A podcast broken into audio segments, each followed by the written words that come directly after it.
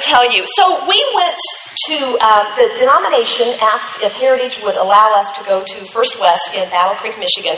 Um, it's a church that a couple of years ago was running about 2,300, um, and they had a church split the last two years, and um, it's been a nightmare.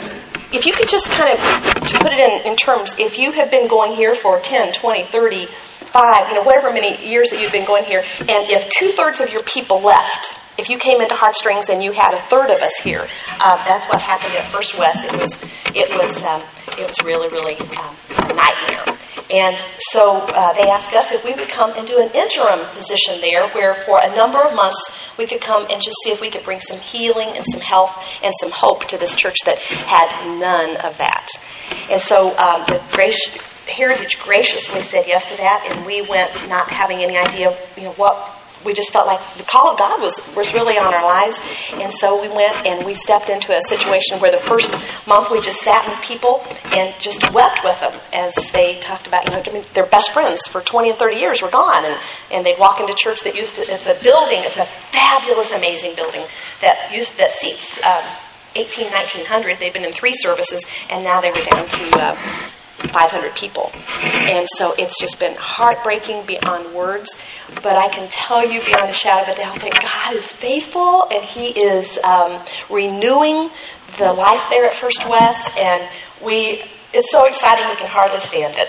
Last week we just um, topped 800 for the first time, and so that was really exciting. It's kind of like a, a, mile marker saying, you know, life is coming back and excitement is coming back, and and um, and uh, we're meeting our the, the church had almost had to close financially because you can't pay your bills when you have 500 people when you were having a building on 23, 2400.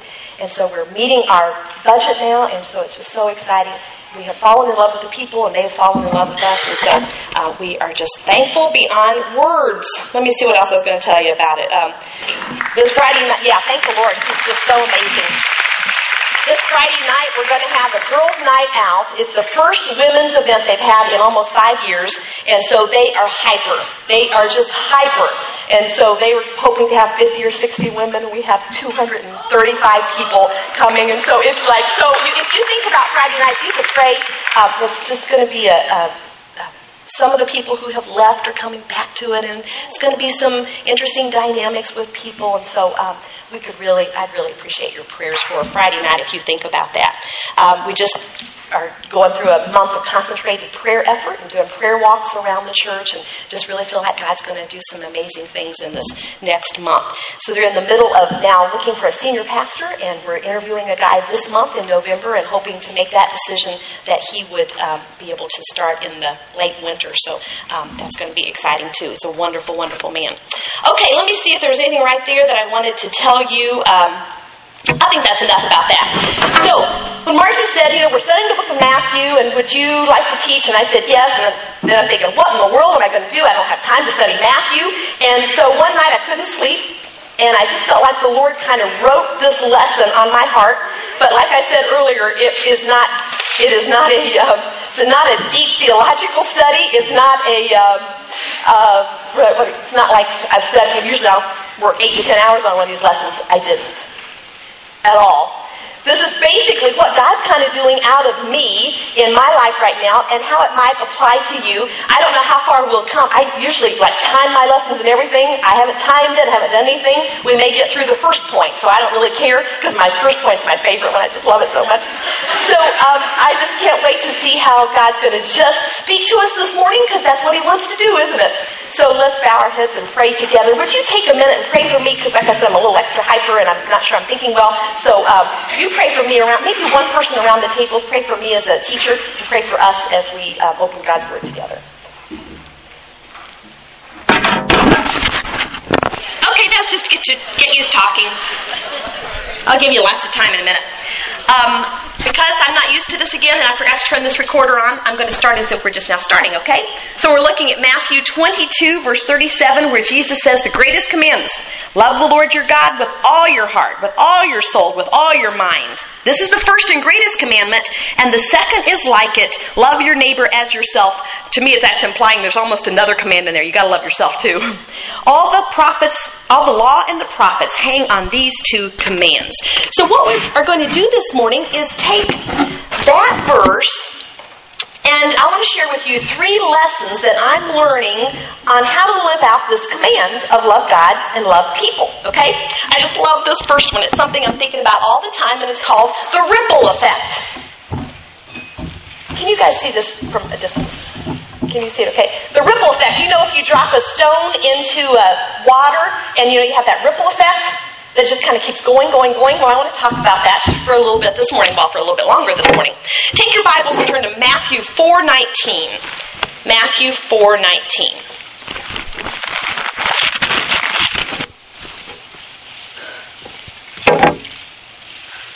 Starting in verse 18.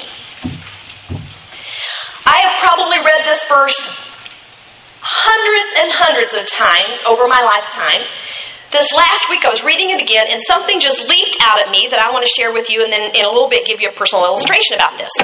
As Jesus was walking beside the Sea of Galilee, he saw two brothers, Simon called Peter and his brother Andrew. They were casting a net into the lake. Why? For they were fishermen. Makes sense. That's what they did. Come, follow me, Jesus said, and I'll make you fishers of men. Now, I have read that, like I said, hundreds of times. But this last week, a word leaped out at me as I read it. He says, Come follow me, and I will make you fishers of men. And I began to realize again that God's desire, if we do our part, which is what there? Follow. You just follow.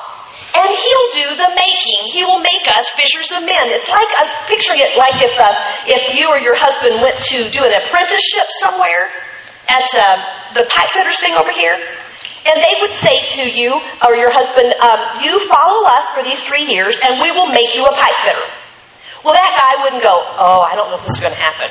I'm not sure." No, he enters the program saying, "I'm going to work for them for three years, and they're going to make me a, an apprentice, or they're going to make me a pipe fitter." It just it just happens because they would walk so closely to that person for those three years. They would be so much immersed in the program, in the apprenticeship, that after three years they'd be a pipe fitter. And Jesus says, "Guys, you join me. You follow me." I'll make you a fisher of people. I went, Oh my goodness, Lord, why aren't there more fishers of men? Because you promised that you're going to do your part. And I kept thinking, why aren't there more people who are just so committed to making a difference for God, to reeling people in, to bringing people to relationship with Jesus? I'll come back to that just a second. Look at Matthew 5, 14. Matthew 5, 14. I've read this verse hundreds of times. I read it again this week and went, oh my goodness. Jesus says, You are the light of the world. A city on a hill cannot be hidden. Why? Because it's, it's lighting the area. Neither do people, it would be stupid, he says. People don't light a lamp and put it under a bowl. Instead, they put it on its stand and it gives light to everyone in the house in the same way. Let your lights shine before men, and they may that they may see your good works and glorify your Father in heaven. Jesus says, "I will make you fishers of men." And he says, "You're the light of the world. Don't hide that light." And if you do hide it, he says, it's stupid. I mean, he's implying, that's my, my translation. He says that wouldn't happen. You would never go, like, um, I live, our house, this little tiny house that we live in is darling. They've renovated it for us and it's just darling. We live on the church property. It's the first time in 20 or 30 years I've lived on church property. It's just great. So at nighttime, when I, especially with the time change now, I'll leave the church and it'll be dark. after have to walk, you know, like one minute from the church property onto to my house. And so I take my cell phone and I turn my flashlight on. Now, when I turn that flashlight on to go from the church to my house, I don't go, here's my, ooh, I gotta hide this light. That would be stupid, wouldn't it? And Jesus says, You're that flashlight. Don't take that flashlight and do anything with it except let it shine. Don't hide it. So I'm going, okay, God, I understand that you care for people and that you're longing to reach people. Turn to 2 Peter 3.19, a verse that you know really well, but I want you to be able to find it. 2 Peter uh, 3.9, I think it is.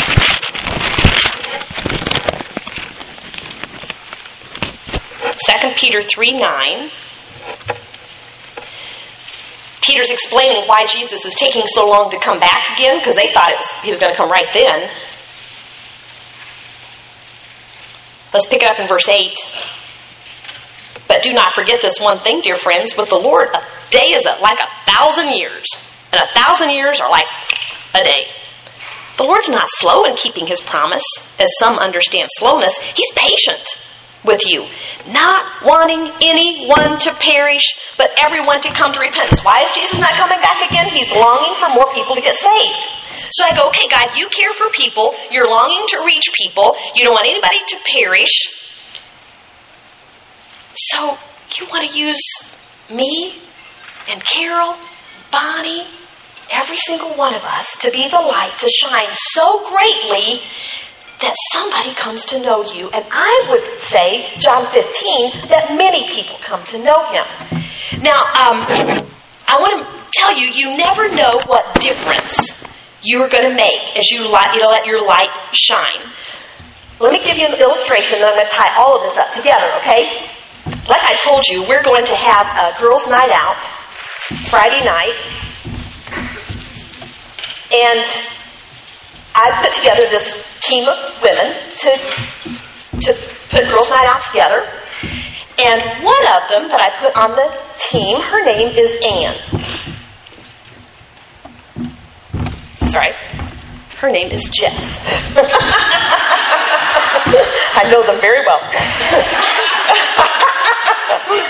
her name is Jess. Now, Jess is darling to the max. I'm going to have her listen to this tape. She is cute. She is darling. She's this little tiny girl. She, I don't know, 30 some years old, and she's a nurse, and she is, I I just look at her and go, that is one of the cutest little things I've ever seen in my life. And she doesn't believe that. She's shy. She is a little uh, insecure, and just doesn't really think, she doesn't think she's pretty. She doesn't think she is um, capable. She just is a little um, insecure. And Jess is on our committee to put together Girls Night Out. Well, she and I were meeting one day two weeks ago, and she said, um, she told me a story. She said, Patty, John has been preaching, and he's been preaching about the fact. Now, I have to tell you, I don't remember him saying these things, but Jess did. John's been talking, um, it's not surprising that you heard this, but I don't remember any sermon that did this. She said, he's been talking about the fact that we need to make the most of every opportunity, and that we need to be God's light in, in this world, and that we need to, to, to, to just be used by God everywhere. And she said, I just don't do that. I, that just sounds, you know, I just don't think I can do that kind of stuff. But I started thinking, maybe I can. Maybe I should. Maybe, maybe God wants to use me. She said, so they wanted to get some people in the community to give door prizes. And so she took some of our uh, cards and she went to five or six different places. She said, that in itself is not me. She's just shy and she wouldn't do that. She said, so I went to five or six different places. And I left and you know, asked them if they'd like to give a door prize for Girls Night Out at First West. And she said, then I suddenly went, oh my goodness, John says that we should God's light and we should make a difference. And I realized I talked to five different women in five different places. I should have invited them to come to First West, to, to come to this event. So she came back, got five cards, went back to these places, shaking all over. Going up to these people saying, um, you know, um, you're going to think that I'm really weird, but, um, you know that thing I just asked you to give us a prize to? I just thought, I, I should have invited you to come. I would just love to. I'm not really weird, but I just kind of felt like I should do this. And she said, I would love to invite you to come. So she came a week later, and she, uh, I, we were sitting with a team of, of women, and I said, Jess, would you tell your story? What just happened to you? Because she went back to all those places. So she told her story. One of the other women on this uh, planning team is Anne. Anne is late, a lady about my age. She's been the church for the, like 40 years, and she's a wonderful, wonderful, wonderful lady. And she is just, she's committed Christ follower.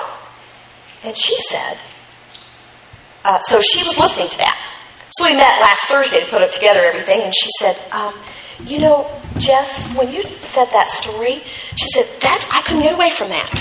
And I started thinking, I, I should do that more. And so she said, I was getting ready to go to a place to uh, ask for door prizes. And so I took my card, and on the back I put my name, Anne Kaner, and my phone number. And she said, I went in saying, Okay, Lord, I don't know how you're going to use me here, but if you want to use me, I'm just going to let my light shine. Any way you, whatever you want me to do, I'm just here to do it. And so she said, um, she went in and she watched this lady standing at the counter, and this lady was sobbing. And this lady was, uh, this lady behind the counter was listening to her, came out around to the side and just hugged on her, and this lady was just distraught. So the lady starts going out the door, and Anne said, she felt like the, the Holy Spirit said, Go. She went, I'm so weird.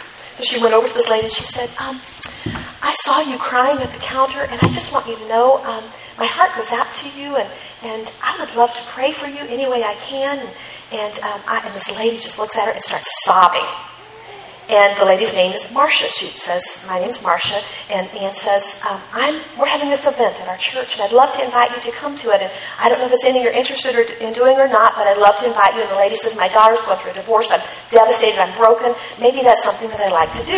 So Anne invites Marcia to come, and Jess invites those five other store people to come.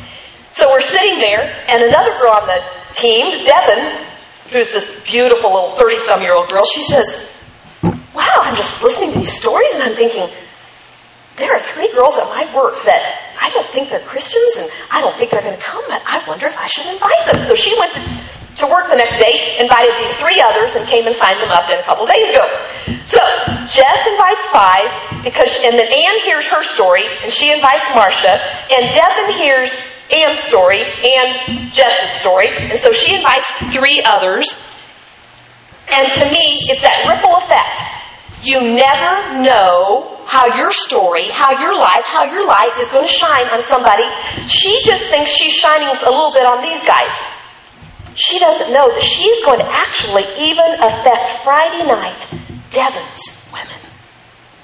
And if any of those women comes and knows Christ as Savior or becomes a real disciple, and there are one or two or three, Jess's story is having that ripple effect all the way out to reaching others. You never know when you let your light shine. You think it's just shining right here. And it's shining far greater than that. Which leads me to you. Who does Jesus want to use you to affect? You never know. I was at a uh, oh, I'm going to tell you that just a minute. Let me see where I'm at here. Um,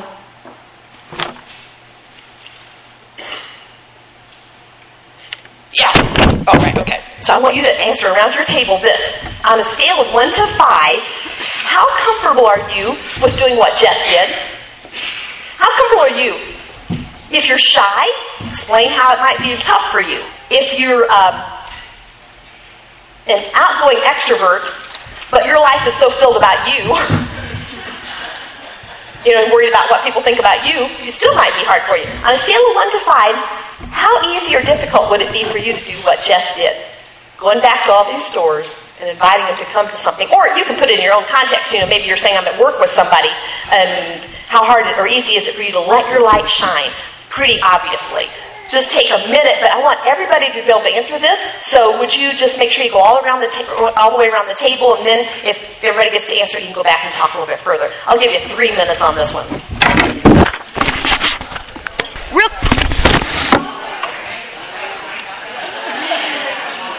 Real quickly, I want to give you another question on, on this.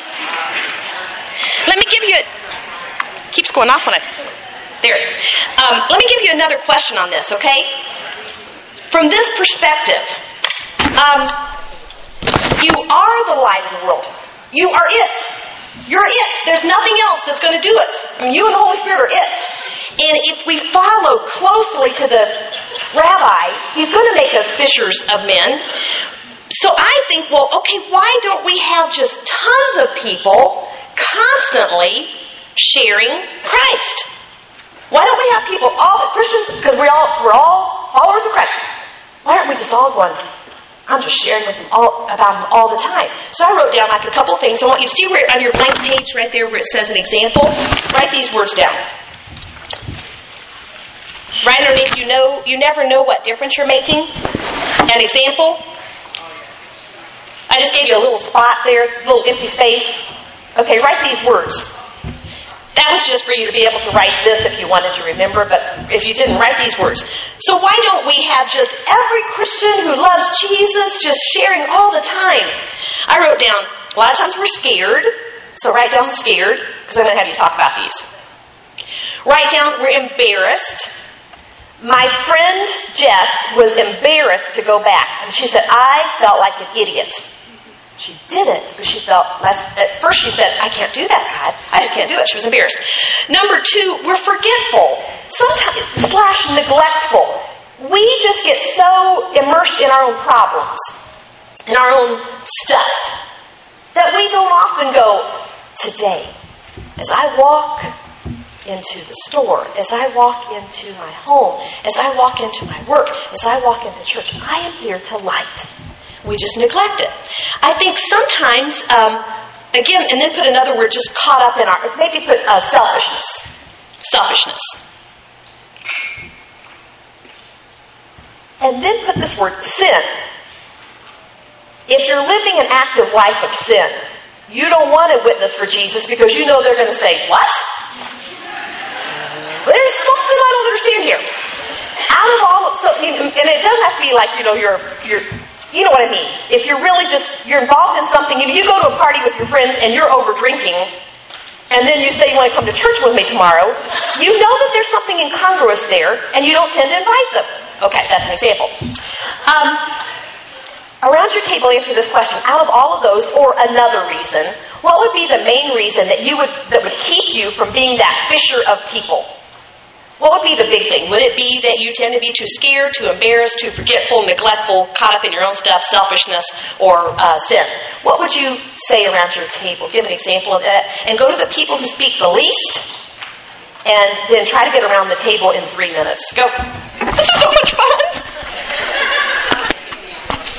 As you shared that around your table, how many of you said, probably my answer is I'm just a little scared? How many said scared? Ooh, lots of you said scared. Whoa. Let me see those again. How many said I'm scared? Whoa. That's fascinating. How many said I'm too embarrassed? You might have multiple answers. I'm, I'm just embarrassed. Uh huh. How many said I just forget? I don't even think about it. Lots of you. How many said I'm just selfish? Yep. How many? I won't ask the other one. How many of you need to come to the altar right now?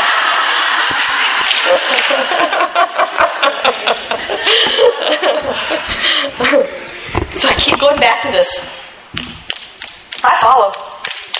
He's going to make me one. So there's something in me that's stopping the process. Because he's going to do his part. Um, remember on your notes there, you never know who the Holy Spirit's working on. You never know. That's why you want to speak something because you never know. Maybe, maybe the Holy Spirit's really preparing that person. I'm convinced that Marcia, that God is working on her, and that if Anne hadn't said something to her about that, that would how much longer would it have taken for someone to come to Marcia to invite her to church or to invite her to something where she could have heard more? I'm convinced that there's somebody of those five people that Jess invited, there's somebody of those five who's right. I don't know how put it, who's just ready for that next step. And Jess was the conduit. She was fishing she never knew who might be ready. That's why I got to put the put the what's that called? The hook out there, the line out there. Thank you. Number two, on your under remember, you put out the feelers and you see if they're interested. You put out the feelers and you see if they're interested. Listen, guys, some are not going to be interested.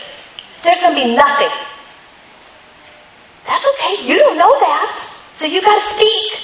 But you don't know that. And if they're not interested, not your fault, not your responsibility. The third part right there, your job is simply to be faithful. It's God's job to do the rest.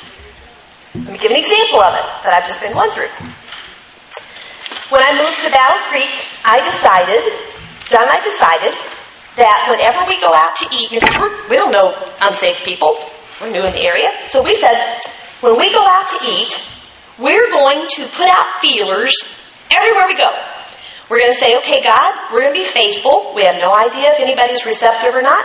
And so everywhere we go, we try, try, and try to uh, say to the waitress, um, we're uh, new in Battle Creek. We're the new interim pastors at First West Church, and and uh, and see if they respond or not. And if they don't respond, then we know that there's nothing there. But if they respond, so everywhere we go. So the first month we were there, everywhere we went, and we would go out a lot at first because you know people were like we're just getting to know people, and we're going out all the time. It was bad on the body, but it was fun. Um, and so I. Uh, one night we went out with uh, our worship team leaders, and there was a, a waitress.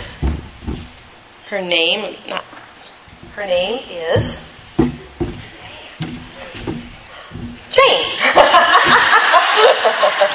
I know her well. and um, so we are sitting together, and man, I was just praying and praying and praying because usually just a little bit of opening, and the person just opens up right away. And, and I would just say little things, and, and it was like nothing, just nothing, nothing, nothing. And finally, um, we'd been there for two hours, and I went to the restroom, came back, and, and they not had any opportunity to invite her or say anything to her. And so I said, okay, guys, we've got three more minutes. That's about it. You know, we're leaving. We paid the bill and everything. So she came back, and I said one more thing that just opened up the conversation to see if she was interested in hearing more about the church or anything. And there was absolutely nothing. I mean, nothing. We were as nice to her. We tipped her great. We just, and there was nothing. So, okay, I go, I never know who the Holy Spirit's working on. I don't know if it's Jane or not. I'm going to put out the feelers and see if there's any interest. There's not. My job is simply to be faithful. It's God's job to do the rest. Evidently, at this point in life, Jane's just, she's just not there. Went to a restaurant a couple weeks later, and I do know her name. Her name is Abby sweet little Abby, and we're talking to Abby and just getting to know her a little bit. And finally, after conversations back and forth, it was a slow day for her, so we could talk extra. And after a while, um, said, Well, we're new to this area, Abby, so we're just getting to know people. She said, Oh, oh where, where are you from? We said, Where we're from. And we said, We're here. We're the new pastors at First West Church. She said, Oh, I, I used to go there some. And that's kind of a recurring thing that you hear a lot there. And we said, Oh, um, did you, how, how has it been? Has, has it been since you were there? And she said, Oh, several years. She's like 23 years old. We'd already gotten to know about her job and her work and, I mean, her school and everything. You know, we just had a great conversation together. She'd sat down with us and finally, um, she, we said, "Oh, well, you know, we're we're there right now, and John's the the pastor. He's preaching, doing the preaching. We would love it if you would come to church with us." She said, "I would love to do that. I would love that." And we said, "Oh man!" I said, "Abby, I will meet you. and you come up and you can sit with me." And she said, "That would be so much fun." She went and got some orders and came back, and she said, "I'm so excited, I'm shaking." now listen. I never know who the Holy Spirit's working on. I'm going to put out the feelers and see if they seem interested. My job is simply to be faithful. It's God's job to do the rest. But I'm convinced that soon Abby is going to come to a place where I get to put out more feelers of Abby, are, are, are you interested in really knowing Jesus? Those three things just help me so much. Because it takes, it puts responsibility on me to fish, but it takes responsibility off of me to catch the fish. That's Jesus' job. But I have to admit, sometimes I don't even fish real well because I get caught up in my life. And I'm just convinced that Jesus says, You're the light of the world, Patty, and you may be the only light that Abby's going to get today. So you better do your part. I just want to get better. I want you to get better at just fishing. Now, I understand that I'm saying that to some people who are shy. You're more like my friend Jess. But if Jess can do it, see, it's not about you. It's not about how shy you are. It's not about if you think you're pretty or, or talented or rich. It's about the fact that you're a fisher of people. And so, in your, and uh, I sat at one of the tables just a minute ago, and it's really, really, really true. Some people will come to Christ through a sanguine extrovert. Some people won't. Some people get get uh, what's the word? Uh, they get overwhelmed by people like like us, and they need a quieter, shyer, deeper, uh, more one-on-one person. Jesus didn't just say, "Hey, you sanguines, you extroverts, I make you a fisher people," and you more introverts, I'm sorry, it's not going to work for you. You're not off the hook if you are quiet, if you're shy. I've known a lot of extroverts who go into a setting and it's all about them and they never think to fish.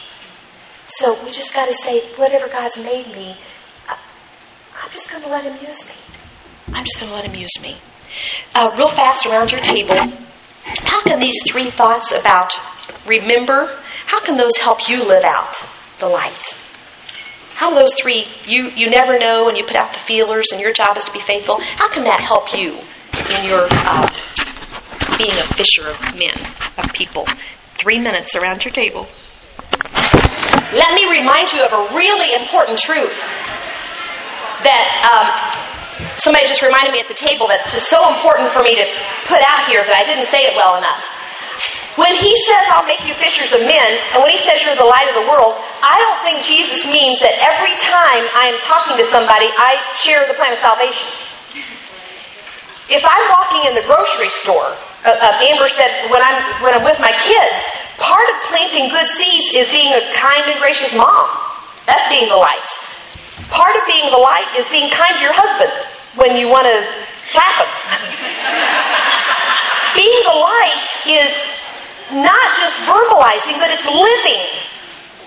And so I just want to be really careful that I that I add that part that my light shines when I'm speaking, sometimes or when I'm not speaking, sometimes more than when I'm speaking. Because I can say anything, but my life will show is it going to be really true. So, Amber, thanks so much. That's such an important thing. Um, you see, underneath that question, there's a quote by David Brainerd. It is one I think I used last spring in Heartstrings. It's to me, it's kind of one of my defining quotes of my life now. David Brainerd was the famous missionary to the Native American Indians. He would pray for hours and hours and hours for the Native Americans for God to break in their lives, and God used him to, to just do amazing things. And he said this God used me in a way that is disproportionate to who I am. That's disproportionate to who I am. I'm only this. I'm nothing. I say this all the time. Lord, I'm just not good enough to do this you use me in a way that's disproportionate to that. That's just so so much God that people go, she's just that. But look what God's doing. God used me in a way that is disproportionate to who I am. You may say, I'm too shy to do these things, I'm too awkward to do these things, I'm too whatever. God, use me in a way that's disproportionate to who I am. Um, last week, John really just helped me in a sermon. I was really struggling saying, um, this next Friday, I'm going to be speaking two sessions uh, at Girls Night Out, and the needs there are so overwhelming. I'm going to speak about pain, and the needs are so overwhelming. There's so much pain there, just unbelievable amounts of pain. And I was going, I was spending a lot of time in prayer and saying, God, I just, I just, I, I don't think I can do this well enough. I don't think that I can speak well enough. I just can't, I can't, I can't. And John, and I was going, God, who am I? I'm going to be sharing some of my out of my own pain. But I was going, Lord, I don't, I, I don't think I can do this, and just really agonizing over not being enough. And John said Sunday in a sermon, he's talking about Moses, where Moses said, you know, um, when God says, I want you to go and lead the Israelites out of Egypt, and Moses said, Who am I? And God said, Moses was asking the wrong question. It's not who am I, it's who are you, God? And that's what God said. Uh, you forgot, you forgot. I'm the one that's going to do this. I am who I am. I am everything. I am everything. So it's not who am I, God, it's who are you. And if I can say that every day of my life, then the Holy Spirit can use me in a way that's disproportionate to who I am. That's far greater than anything I could ever be or do. I just love this point. So when I think about how to live out Matthew 22, love the Lord your God with all your heart, soul, mind, and strength, and love your neighbors yourself, I realize that the step to living out the greatest command is to just to care about people. To care about people, that's your blank right there. I just got to care about people more. I got to care less about Patty and more about people. I got to be more focused on people so that I can let my light shine. Well, we're only going to get probably to one more point, so I'm trying to decide which one I want to share with you. Okay, let's do the empty page. Um, look at Matthew 4:22 again. Matthew 4:22.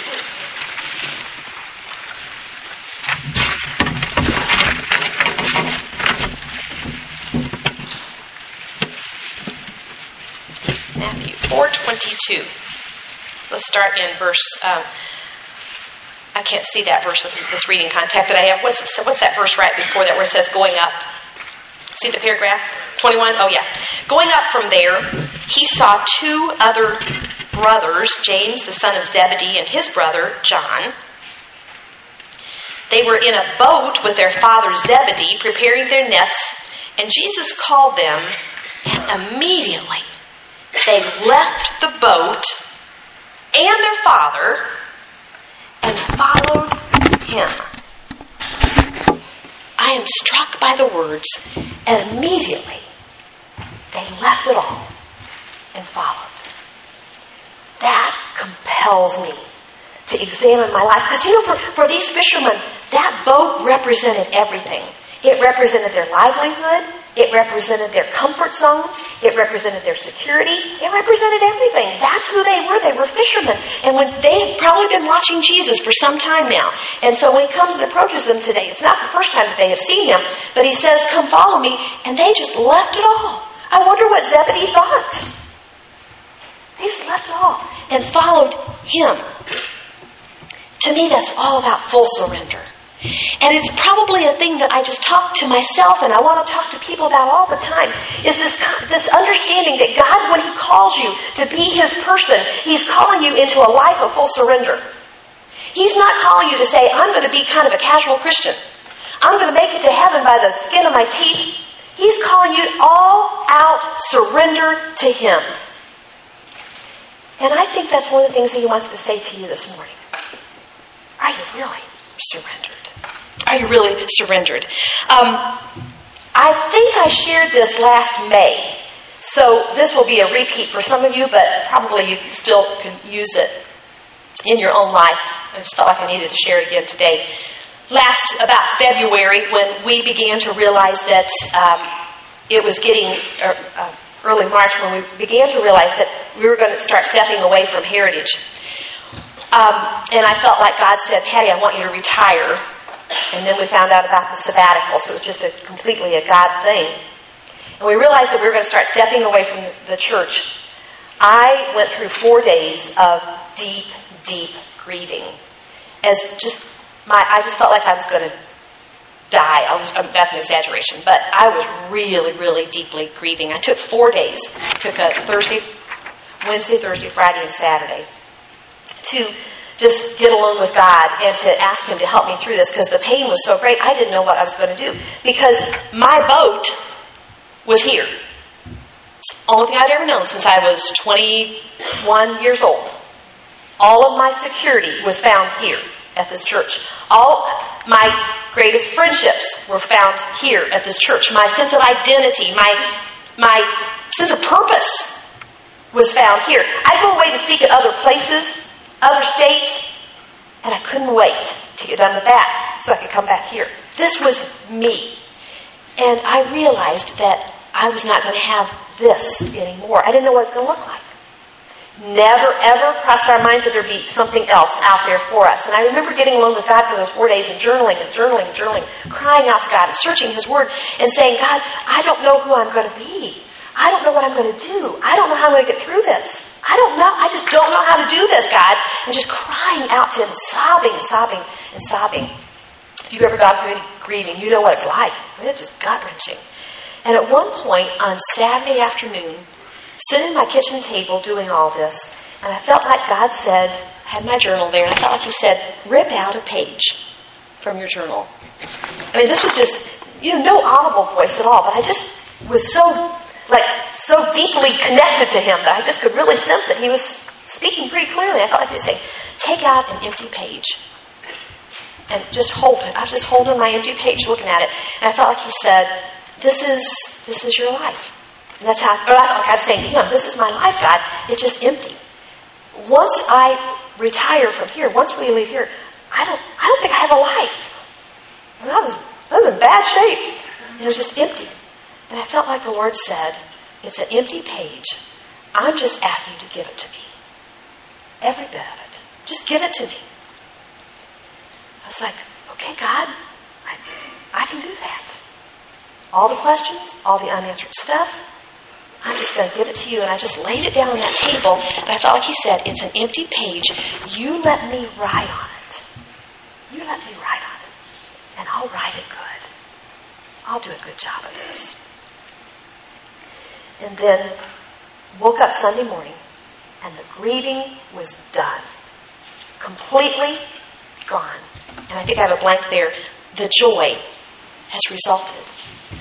And then about three days later, we got the call from our denomination to consider coming to Battle Creek. And I can tell you, it was interesting to me. I never, I tell Battle Creek people this all the time.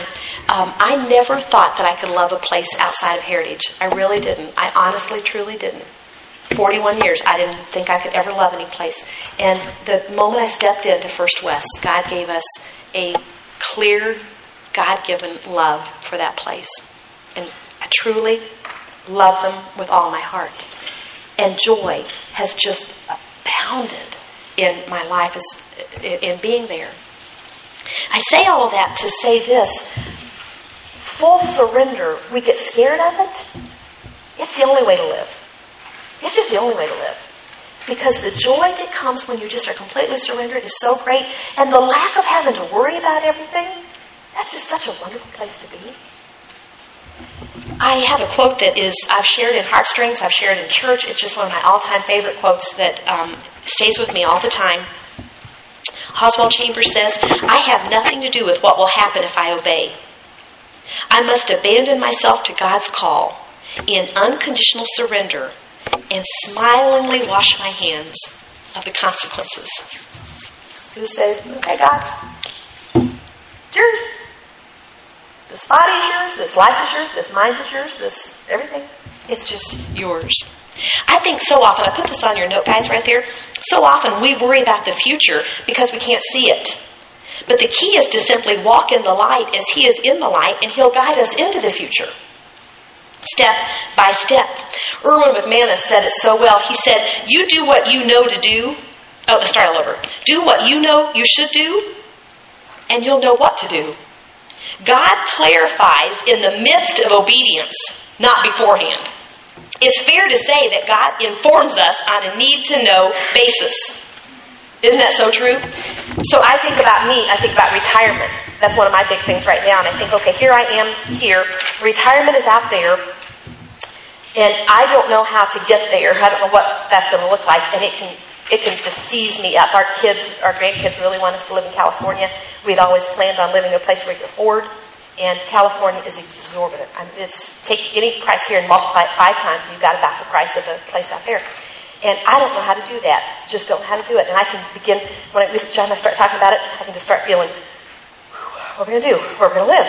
We're going to be close enough. We find a place. And just over and over. And then I go, I have nothing to do with what will happen if I obey. I must abandon myself to God's call and just smilingly wash my hands of the consequences. And I do what I should do, and then I'll know what to do. God's going to clarify. He's not going to clarify two years from now. He's going to clarify today. And I'm going to walk today and he's going to clarify tomorrow. To, I don't know what's going to happen between now and then. I just know Jesus. I just know him. I just love him. I just trust him. I don't know what you're worried about today. in a group this size, there are tons of worries, tons of concerns, tons of heartaches, tons of things that you don't know about. Just abandon. God, my life is yours. I don't want to be a nominal Christian.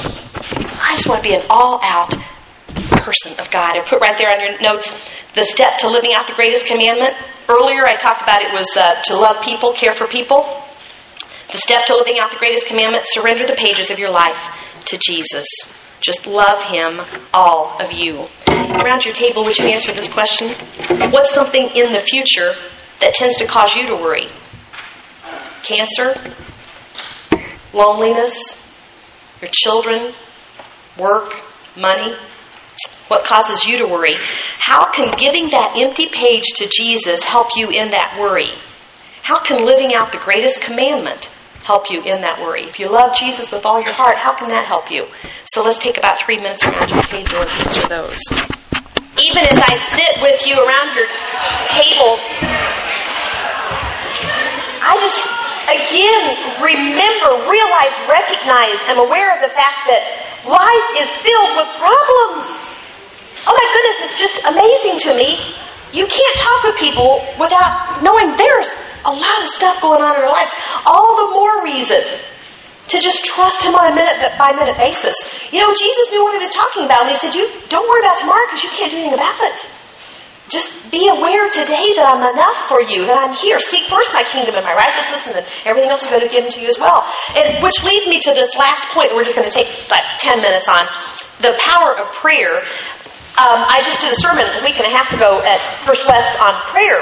I'm just immersed in it. I'm just I'm just immersed in this concept of how do I become a better prayer and how to help other people become better prayers.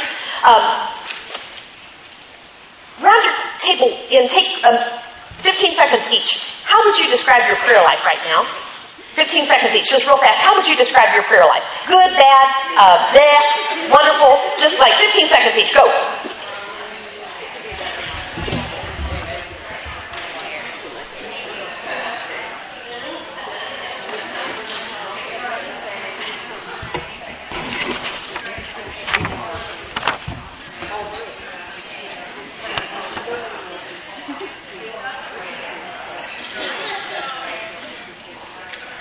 Hear some of your answers. Uh, just shout something out. Somebody. There. Fair. And there. I heard something else. I heard uh, mediocre. I heard mediocre. Give me a couple other words. What? Strong as ever. Needs improvement. How many would say needs improvement? Yeah, we all should say that because we always can. Unless we're Jesus, we can improve on that. Um, I'm not sure what to pull out of this. Uh, but I think maybe I'll just pull a couple of things. I really believe that God longs to call His church to prayer, and I really believe that He is uh, that it's one of our only hopes today. That unless the church becomes a praying church, I don't. I worry about the church in general today. You see on your notes there. Um, let me give you pull out a couple. Oh, right underneath. Uh, oh, that first the power prayer question, and then the one concern. You see that? The one concern of the devil is to keep Christians from praying. He fears nothing from prayerless studies, prayerless work, and prayerless religion. He laughs at our toil, mocks at our wisdom, but he trembles when we pray. I want to be a person. I just ask God to help me become a person who just causes Satan to tremble because of my prayer life. And I will tell you that every day that is a struggle. I was talking to a friend of mine, a new uh, person at First West that was struggling with this, and I used this analogy for her, and uh, it's just become changing her life. And I've used it here before, so it's just a reminder for a lot of you. It talks about the fact that every single day I have to make a choice to carve that time out. And when I use the word carve, I'm literally thinking like of a knife. That if I, you know, when you have your turkey for Thanksgiving and you're just carving it, you're cutting into that, and it's it's hard on that turkey. It is just hard to carve it out. But I'm just convinced that the greatest thing that I can do today is spend time in, in prayer for me, for my church, for, for others. I just desperately need to pray. And I just don't want to go through life becoming a prayerless Christian. I don't want to go through life just praying five minutes a day or shooting out prayers. I want to be a, prayer, a person who really learns how to pray. And the trouble is, you only learn how to pray as you pray. It's not a, you know, you can't read a book and say, now I know, oh, great. You just agonize through prayer and you do it what you think is poorly at times, but you just need to pray. The one of uh, things I taught this last week is what I've taught here a hundred times probably, is that prayer is about relationship. Prayer is about relationship. Let me tell you what I mean by that. Richard Foster says it wonderfully. Prayer is a love relationship. An enduring, continuing, growing love relationship with the great God of the universe. This overwhelming love invites a response. Real prayer does not come by gritting our teeth, but by falling in love. I believe that with all of my heart. That when I just come before Him in prayer, it's just me and Him sharing.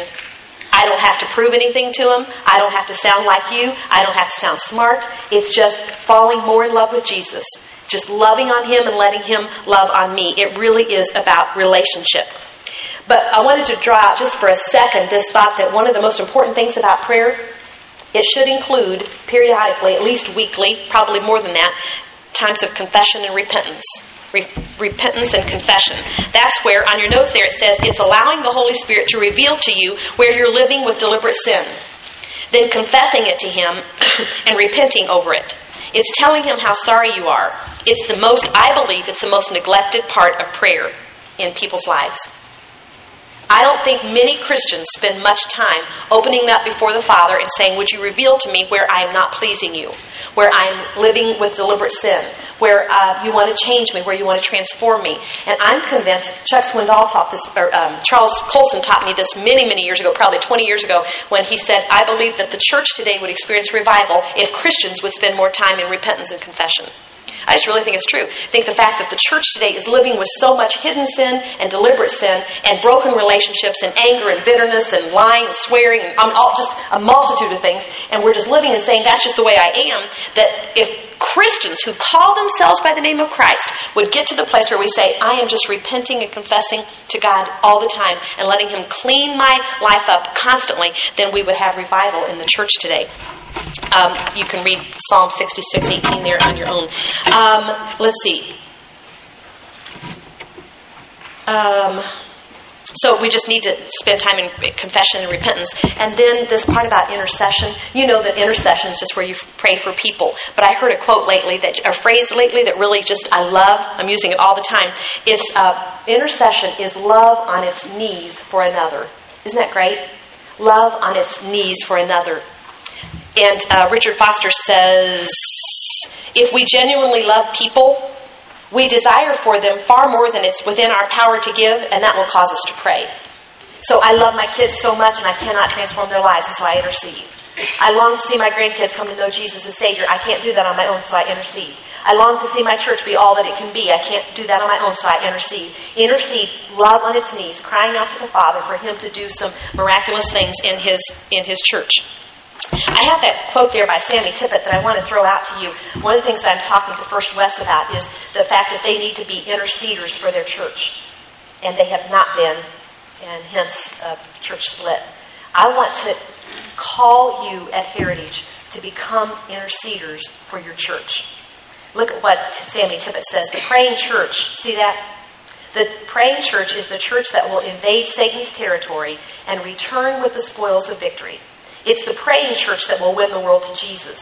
We need congregations who will make prayer a priority. And so a step to living out the greatest commandment is to pray, to pray, to pray, to pray. And I want to encourage you. I don't know where you're at in your prayer life for this church. I have found in talking to people all over the country that most people don't think about praying for the church. They just kind of think, well, it's, it's fine, it's good. That God desperately needs people who are crying out for their church I just want to encourage you to be a person, love on your knees for heritage. If, I'm assuming that for most of you this is your church. I know that that's true. Intercede for your church. Spend time understanding that prayer is all about relationship. It's just me and God just loving on each other and talking together. Uh, Dom Chapman says, pray as you can, not as you can. Doesn't matter how you pray, doesn't matter. You just don't have anything to prove to him. Pray as you can. Whoa. And I want to close this morning praying for you.